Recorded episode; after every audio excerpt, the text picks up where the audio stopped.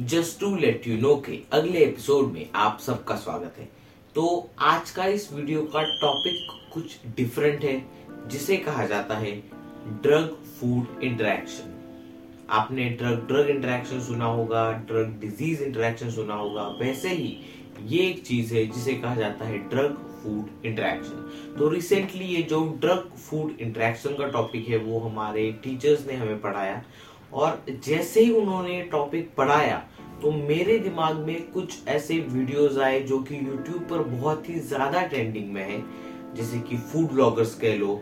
तो उन चीज़ों को देखते हुए ही मैंने ये वीडियो बनाने का सोचा। तो इसके बारे में आज हम इस वीडियो में बात करने वाले हैं। तो आज का ये पूरा वीडियो होने वाला है about drug food interaction So hey welcome viewers, this is Ushkesh Kurade and you're watching Farmer Boy YouTube channel. So without wasting your time, let's start the video.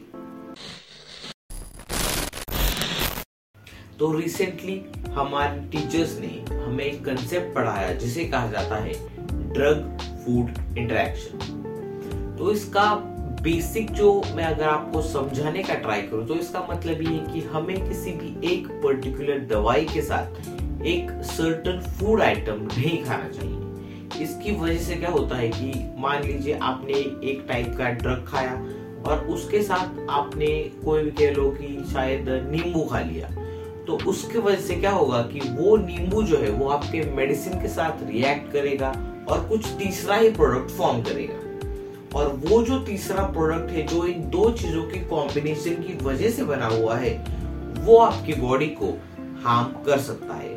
और बहुत सारे दूसरी बीमारियाँ वो तीसरा प्रोडक्ट आपके बॉडी को दे सकता है। और और बीमारियाँ क्रिएट कर सकता है। तो ये इसका सिंपल मीनिंग और इसी के साथ आ, मेरा अगला पॉइंट भी है कि YouTube पर अभी फ़िलहाल लोग ऐसे ऐसे डिफरेंट डिफरेंट रेसिपीज़ ट्राई कर रहे हैं। फॉर एग्ज़ाम्पल चाय में वो डाल रहे चीज़ देन पिज्जा पर वो डाल रहे हैं।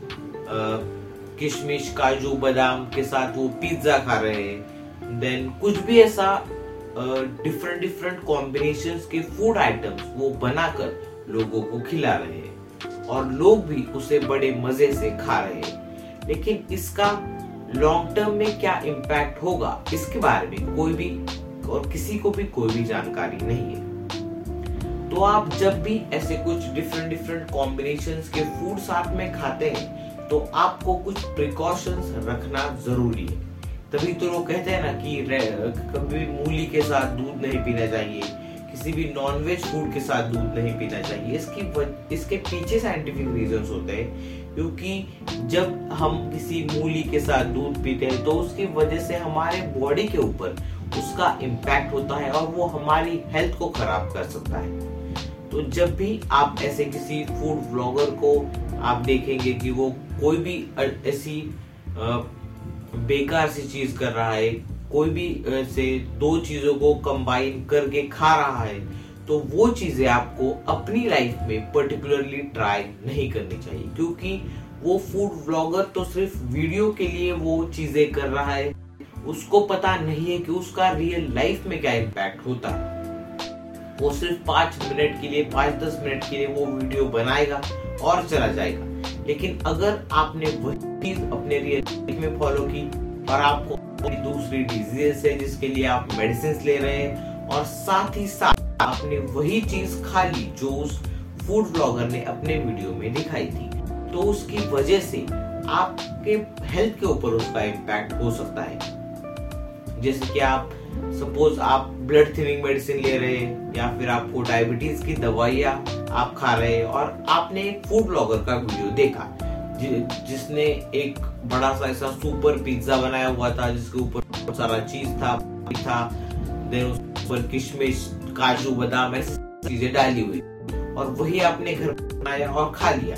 और इसकी वजह से उस फ़ूड प्रोडक्ट ने आपके जो आप बेसिकली पहले जो दवाइयाँ ले रहे हैं डायबिटीज़ और उस फ़ूड प्रोडक्ट ने आप दवाई के साथ कर लिया और कुछ प्रोडक्ट आपकी बॉडी फॉर्म हो गया। और उसकी वजह से आपको कुछ टॉक्सिसिटी हो गई, आप बीमार पड़ गए। तो ये चीज़ें आप ही आप ही के हेल्थ के लिए अच्छी नहीं है। तो ऐसी चीज़ें आप भी नहीं करनी चाहिए। तो यही था मेरा छोटा सा मैसेज मैं आपको इस ड्रग फ़ूड एक्शन देना चाहता था। Thanks for listening to the Pharma Boy podcast, and I will see you in the next one.